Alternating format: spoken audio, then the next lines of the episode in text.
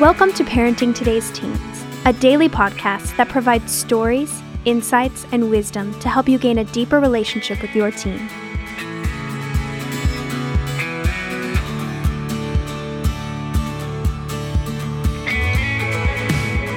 On today's episode, Mark Gregston sits down for a conversation with a couple of Heartlight's teens. For the past two decades, Heartlight has become the country's premier residential counseling center and boarding school for struggling teens. Founded in 1998 by Mark Gregston and his wife Jan, Heartlight is a program that not only modifies behavior, but one that seeks to offer a unique, transformative journey through a relational experience that offers counseling, small group therapy, academics, and activities. We hope you find encouragement as you listen to these stories today.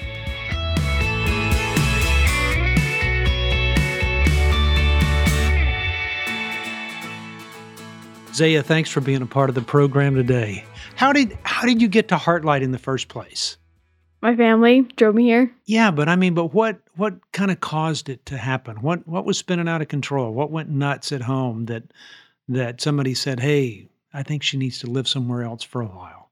Well, I wasn't like talking to my family ever. Like Mhm. I wasn't paying attention to them. I was never home. I was just always like out longboarding or like hanging out after school at 7-Eleven, smoking cigarettes. So my family never knew like where I was, what I was doing. And then whenever I'd come home, we'd always get into fights, and I just end up leaving again. Okay, and why wouldn't they know what you're doing? Why wouldn't they why wouldn't they know? because I wouldn't tell them. We weren't close together at all. So I'd always be like afraid that they would judge me or they wouldn't be okay with what I was doing, especially smoking cigarettes, Yeah. or uh, wouldn't approve of my friends. So I'd never be allowed like to go out or like hang out or anything. Yeah. And what's so different about your friends that somebody wouldn't want you to hang out with them? Um, hmm, my friends smoke cigarettes. They have gauges. They have piercings. They're into metal music. Yeah. Um, we skate around a lot. We don't really, we don't really care about the minimal rules, Yeah. little stupid things. Yeah. Um, Okay, but I mean, it sounds like that that you guys had kind of become disconnected before that.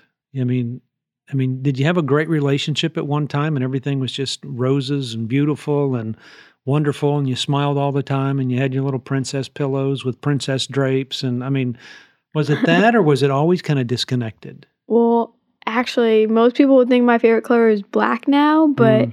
my favorite color used to be pink. That like that one like girl in every grade, like that one horse girl, like Yeah. she's obsessed with horses. That was me growing up. So my dad, he is very he's a workaholic. I Mm, said that my dad's a workaholic, and then my mom's an alcoholic, mm. and then my grandparents are just sort of like my real parents. Like they're the grandparents. Yeah, yeah. They taught me how to like ride horses and like I w- I'm an only child too, so I grew up Yeah. like being by myself or being with my grandparents, and my mom would be drinking or my dad would be working.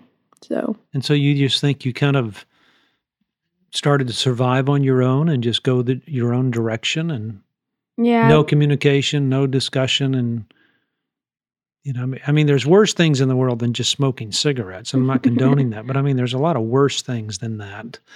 I mean, but you just felt like, okay, this is what I who I am and what I'm doing, and that's it. sort of like I just became like really independent. Like whenever my family would try to get into my life, I'd be like, "Uh, you weren't here before, so Yeah. why now?" Yeah.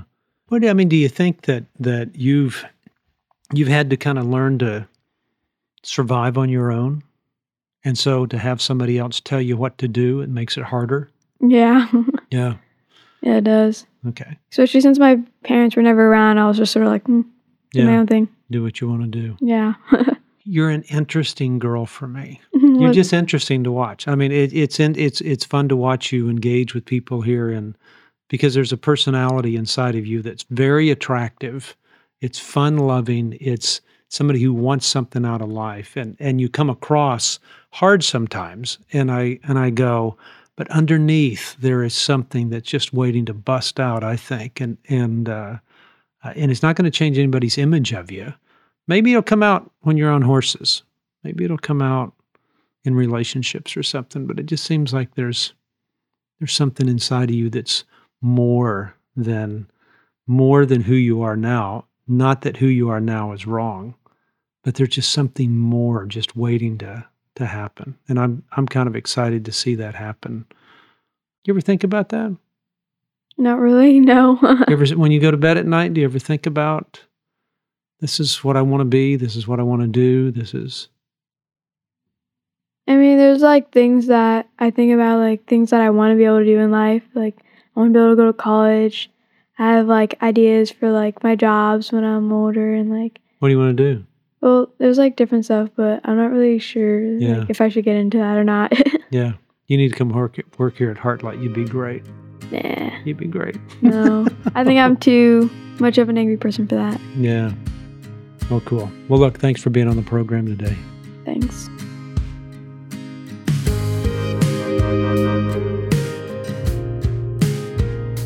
Nobody cares more about their teen than moms.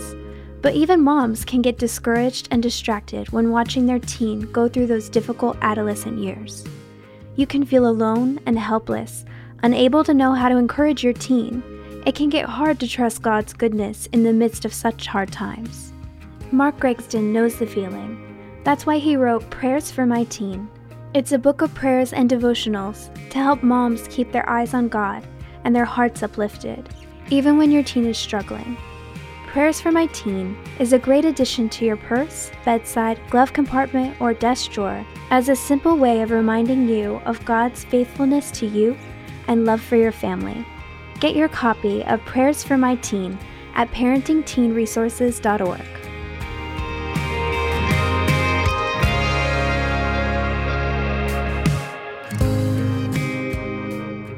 Hey, well, Michael, tell me a little bit. How did you end up at Heartlight in the first place? I don't know. Um, family problems, arguing with them a lot. Where do you think that stemmed from? What do you think started it off and stuff? I don't know. Like growing up, we really didn't like hang out with each other a lot.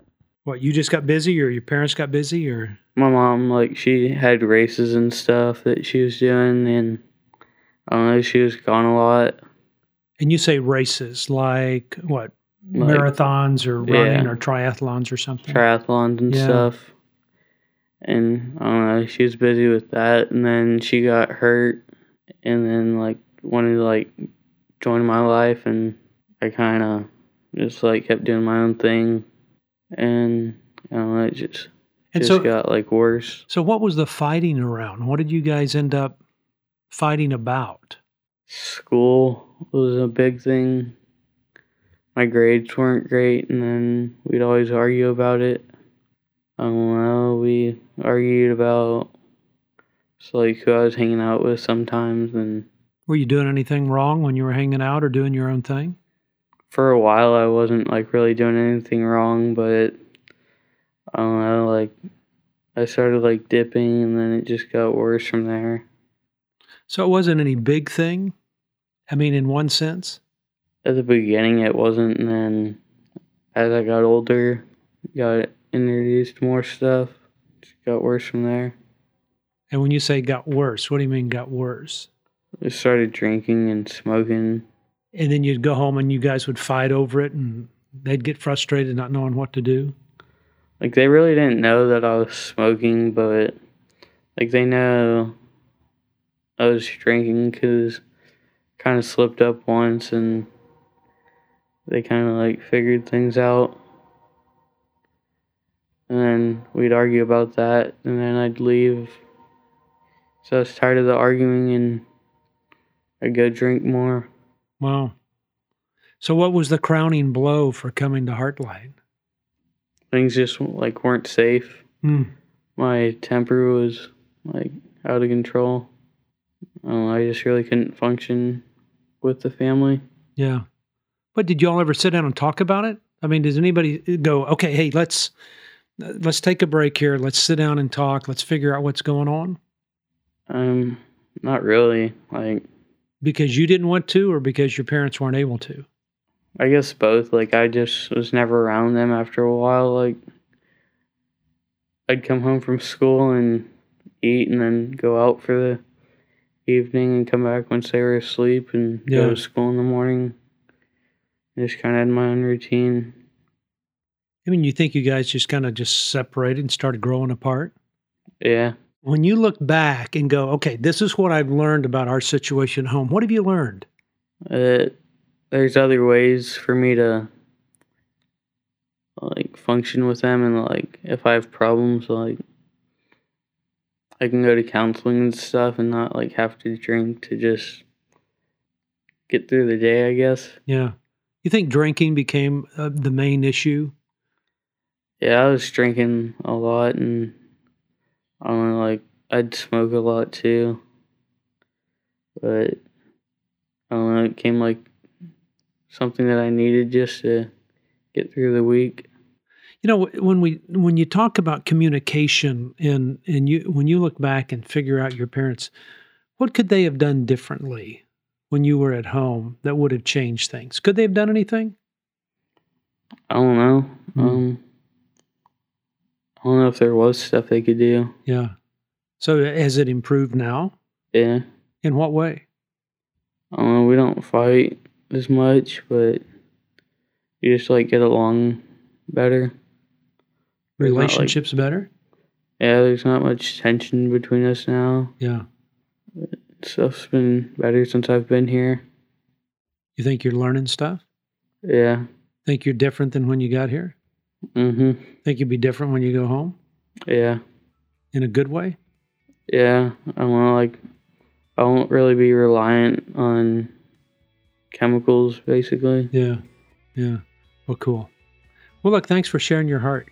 And um, I know it's not always easy. You're sitting here, you know, cracking your knuckles, and and uh, I could tell it's uncomfortable for you. And uh, but I but there's been a big change in you since since we first saw you here, you know, months ago. And uh, so keep going on the same path. Okay. Okay. Cool, man. Thanks.